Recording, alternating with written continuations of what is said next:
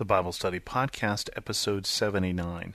Today, the Bible Study Podcast starts a study of the book of 1 Timothy.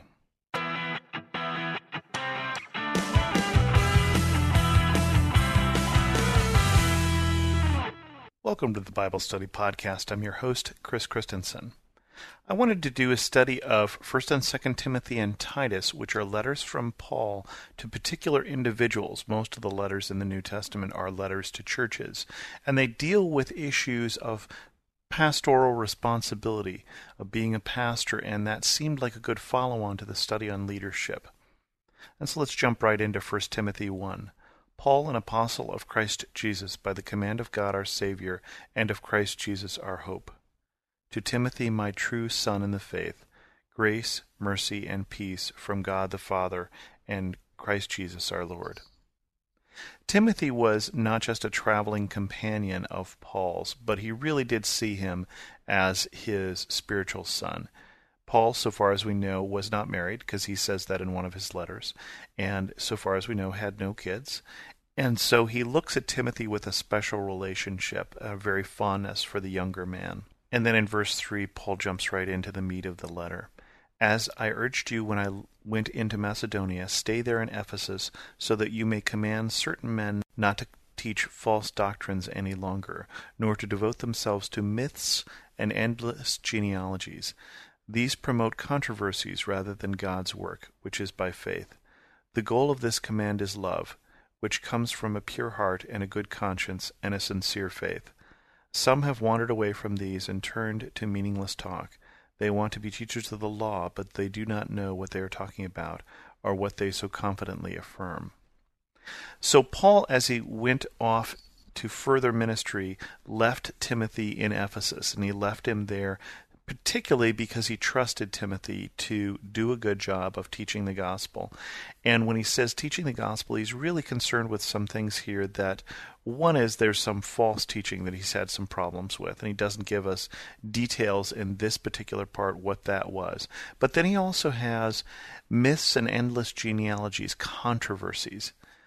So people have been devoting themselves, some of the teachers, to things that are unimportant I think about this as I do ministry in juvenile hall at the Correctional Institute chaplaincy. We deal with people who we may only have one or two or three Bible studies with. And so there's always someone new in the Bible study. And I find myself continuing to go back to the basics and continue to say, well, if somebody's only with me for one time, it's important that they understand that God loves them and that He cares more about their future than their past, that God can bring grace and mercy into this relationship and desires to restore relationships. So, whoever Timothy is dealing with here, they've lost sight of that and they're getting into things that don't matter endless genealogies, myths, promoting controversies, things that are unimportant. There are numerous churches that have split in this country over the discussion of when Jesus is coming back, before the tribulation, in the middle of it, or at the end of it.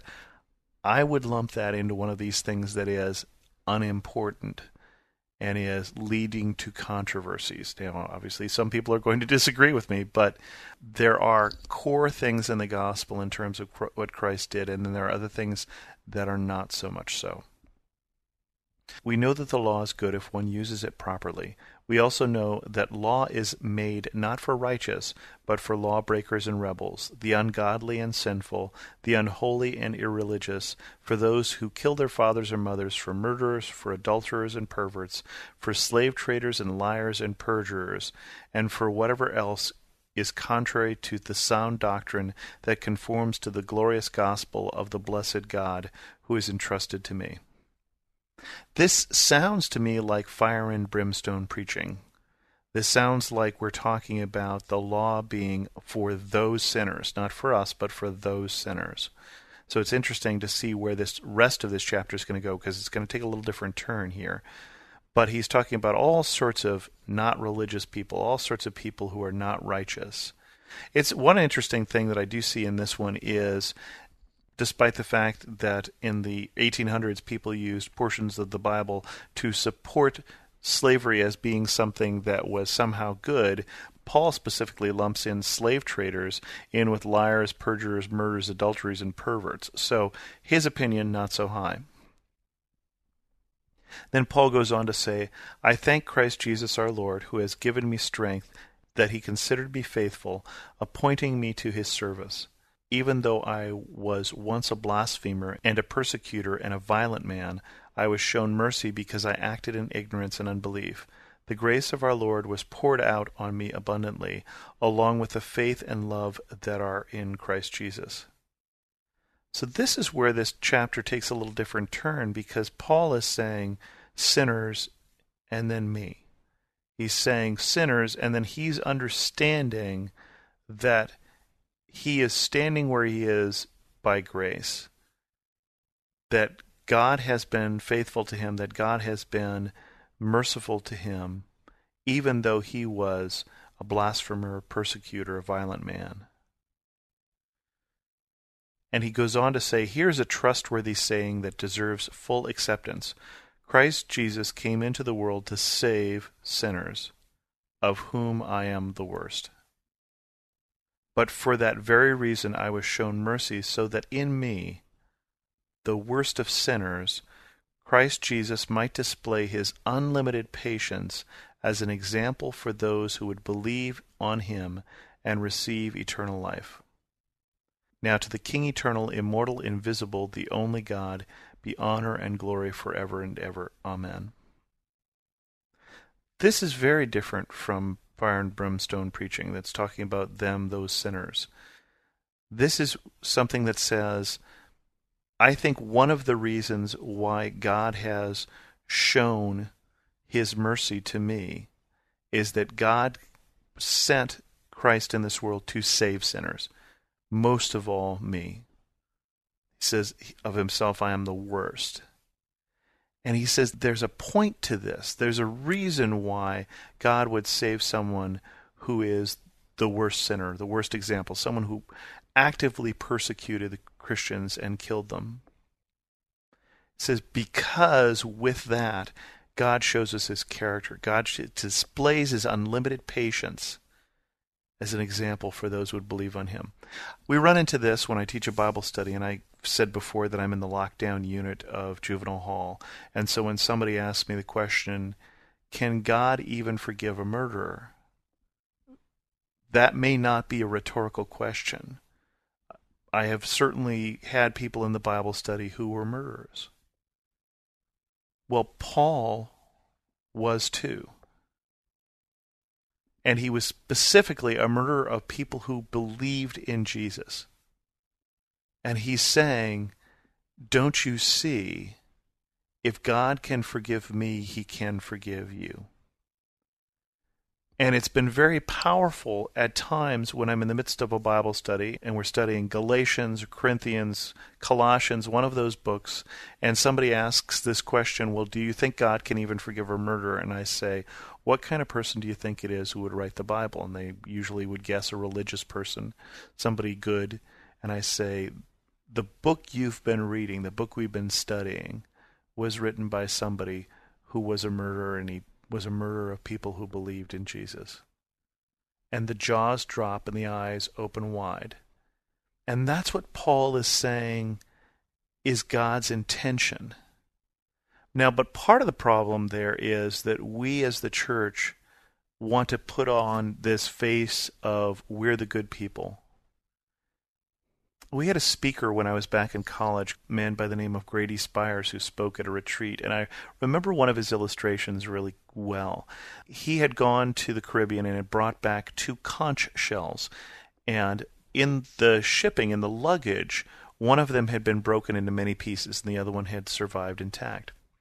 And he painstakingly took the one that was broken in pieces and glued it back together.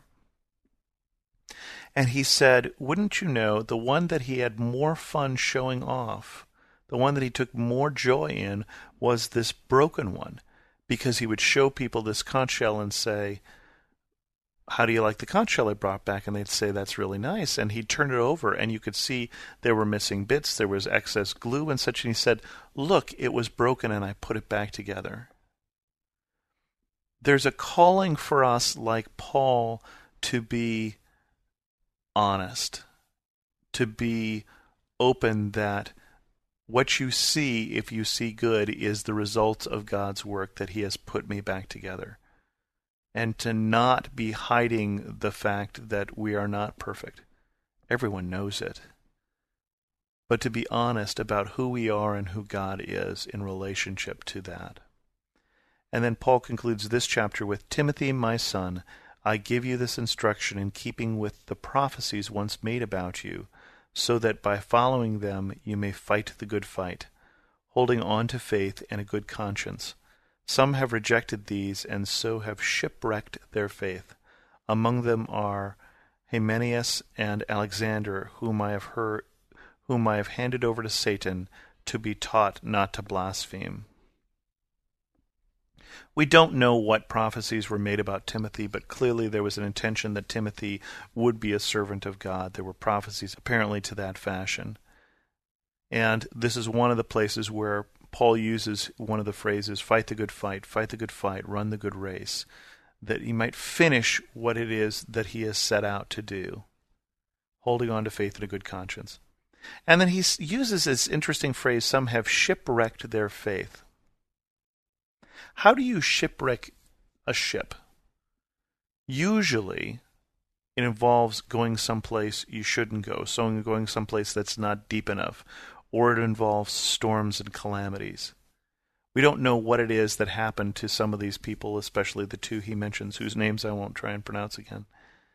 But something has shipwrecked their faith. They've run aground. And of course, the phrase handed over to Satan seems a very, very, very harsh phrase. But we have to put it in the context that he's looking for these people to be taught. He's looking for them to learn. And so, partly, I think what he's praying at this point is that God will allow them the results of their sin so that they will learn from it, so that they will repent, which is the higher good. With that, we'll bring this episode of the Bible Study Podcast to a close. If you have any questions, feel free to comment on the BibleStudyPodcast.com or send me an email at host at the BibleStudyPodcast.com. And as always, thanks so much for listening.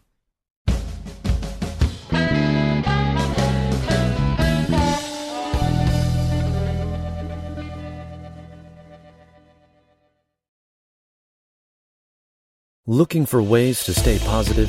Brighten your day with the Free Story Behind podcast. Hear weekly short stories that showcase true joy, love, and hope. Listen now at lifeaudio.com or by searching for Story Behind wherever you get your podcasts.